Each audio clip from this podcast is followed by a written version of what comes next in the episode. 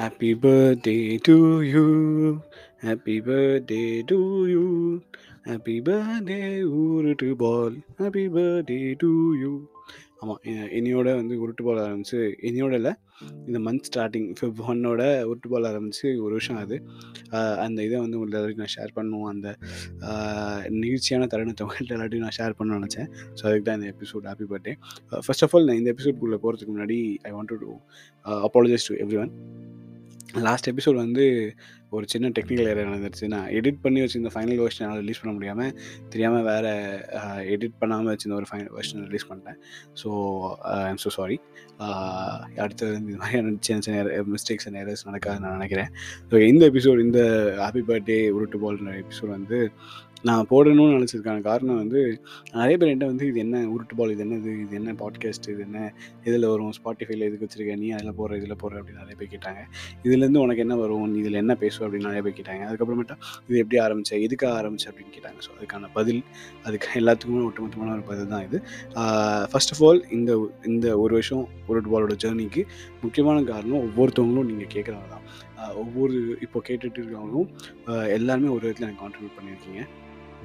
ஒவ்வொரு ஒவ்வொரு நாளும் உங்களோட இந்த ஹெல்ப் அண்ட் சப்போர்ட் இந்த லவ் இல்லாமல் இந்த உருட்டு பால் வந்து இந்த ஒரு வருஷம் கண்டிப்பாக தாக்கு பிடிச்சிருக்க தாக்கு பிடிச்சிருக்காது. இந்த ஒரு வருஷம் ட்ராவல் பண்ணி இந்த ஒரு வருஷம் வந்ததே ஒரு பெரிய விஷயமா பார்க்குறேன் நான் இது ஆரம்பிக்கும் போது நான் கண்டிப்பாக இது ஒரு வருஷம் வரும்னு நான் நினச்சே பார்க்கல நான் எப்பயும் போல் ஒரு அந்த ஒரு ஸ்பிரிட்டில் ஆரம்பிச்சிட்டேன். ஓகே பாதியில் நின்றுவோம் நின்னதுக்கப்புறம் அப்படியே விட்டுருவோம் அப்படின்னு நினச்சேன்.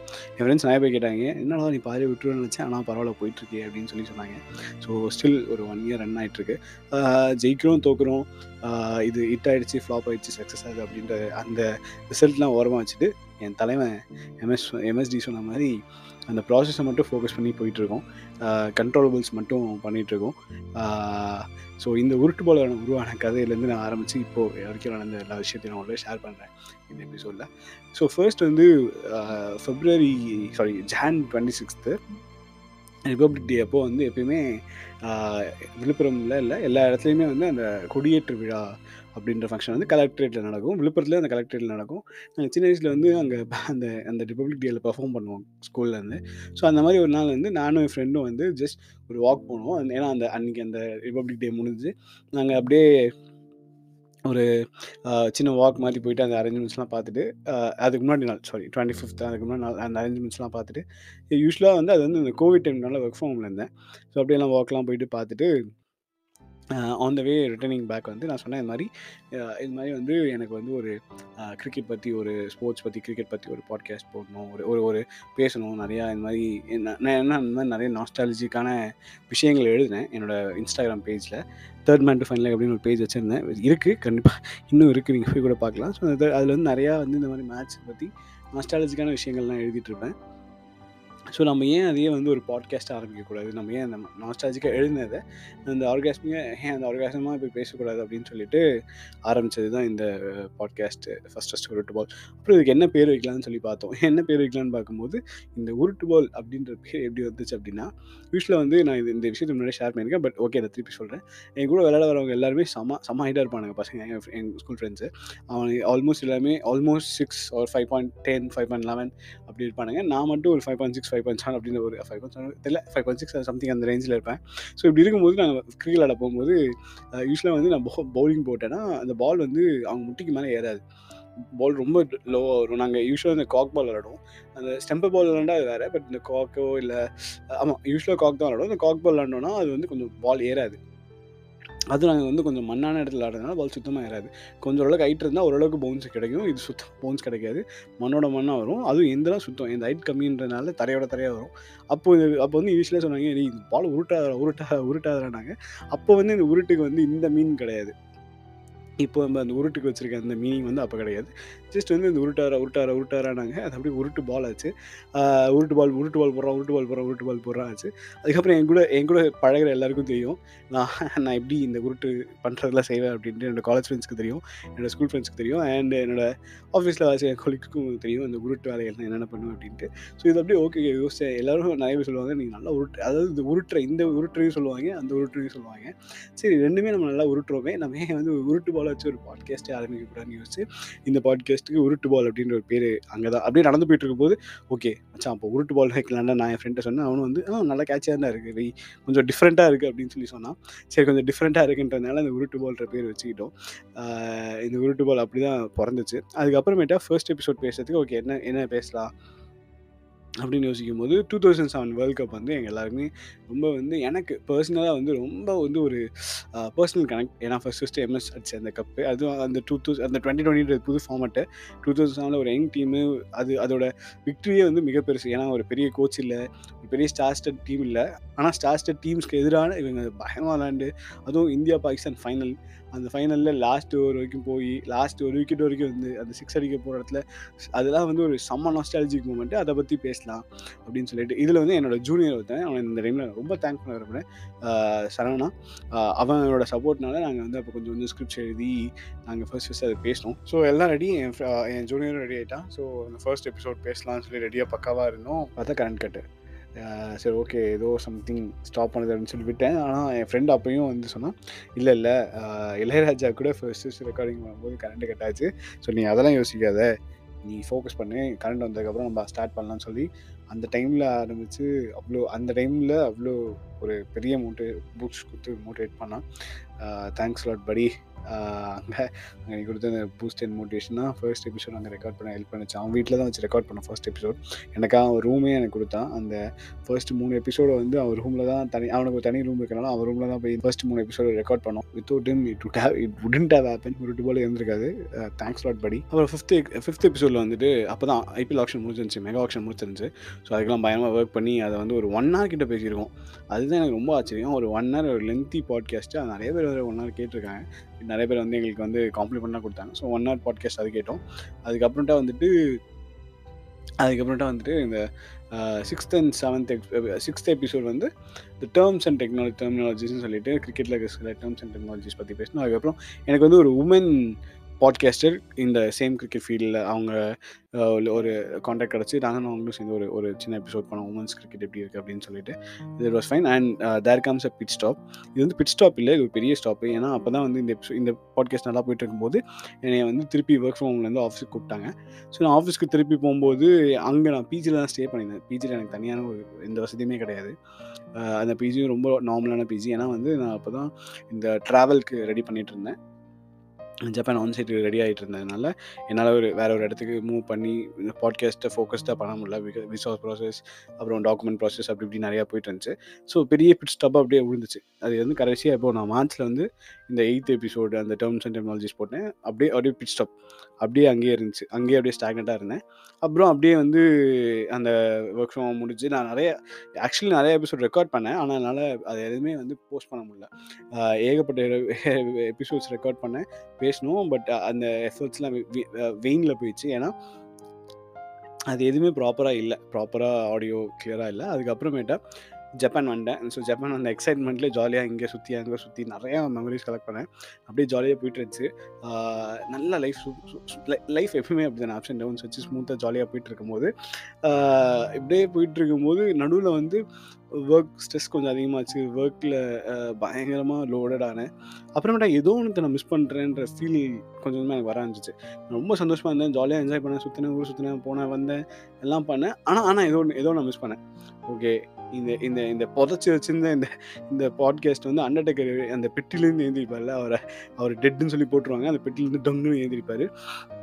அது மாதிரி இந்த பெட்டிலேருந்து இந்த உருட்டு போல ஏஞ்சி வந்துச்சு ஒரு நாள் ரொம்ப எதர்ச்சியாக உட்காந்துருக்கும் போது யாரோ ஒருத்தவங்க வந்து ஆமாம் இந்த பாட்காஸ்ட் ஏதோ பண்ணி என்ன என்ன இது? அப்படின்னு சொல்லி கேட்க ஓகே நம்ம ஏன் நம்ம இந்த பாட்காஸ்ட்டை திருப்பி ஆரம்பிக்கக்கூடாதுன்னு சொல்லி அந்த அவ்வளோ பிச் ஸ்டாப்புக்கு அப்புறமேட்டா திருப்பி ஆரம்பித்தேன் ஆரம்பித்த போது தான் கரெக்டாக வந்து விராட் கோலி வந்து ஒரு கம்பேக் செம கம்பேக் ஒன்று அடித்தார் அந்த கம்பேக் கொடுத்ததுக்கப்புறம் ஓகே இதுதான் வந்து பர்ஃபெக்டான டைம் ஏன்னா இந்த மென்டல் ஹெல்த்தில் நானுமே கொஞ்சம் ஸ்ட்ரகிள் ஆனேன் அந்த டைமில் ஏன்னா கொஞ்சம் வீட்டை விட்டு கொஞ்சம் ரொம்ப லாங் கேப்பு ஒரு கிட்டத்தட்ட ஒரு ஆறு மாதம் அஞ்சு மாதம் பார்க்காத கேப்பு மென்டலி இல்லைன்னு ஓகே இது கரெக்டான டைம் நம்ம பேசலாம் அப்படின்னு சொல்லிட்டு.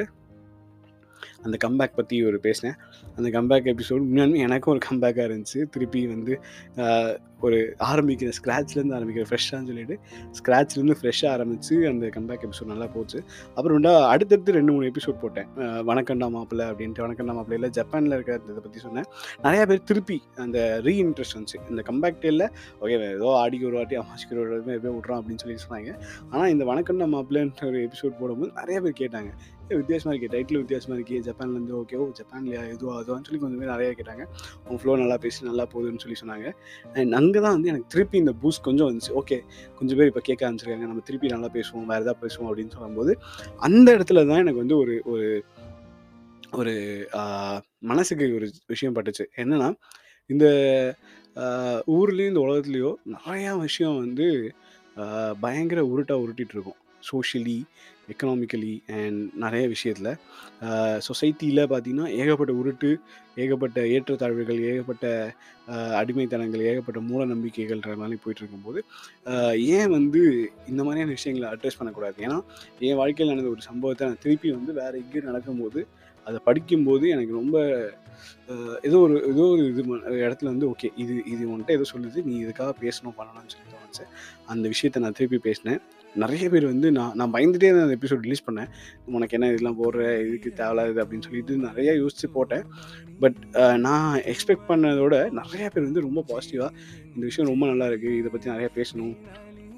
இந்த மாதிரியான விஷயங்களை அட்ரஸ் பண்ணணும் இந்த சோஷியல் இஷ்யூஸ்லாம் நிறையா இருக்குது அட்ரஸ் பண்ணணும்னு சொல்லிட்டு ஏகப்பட்ட பேர் வந்து எனக்கு பயங்கர சப்போர்ட்டிவாக பயங்கர ரொம்ப பாசிட்டிவாக நிறைய ரெஸ்பான்சஸ் வந்துச்சு.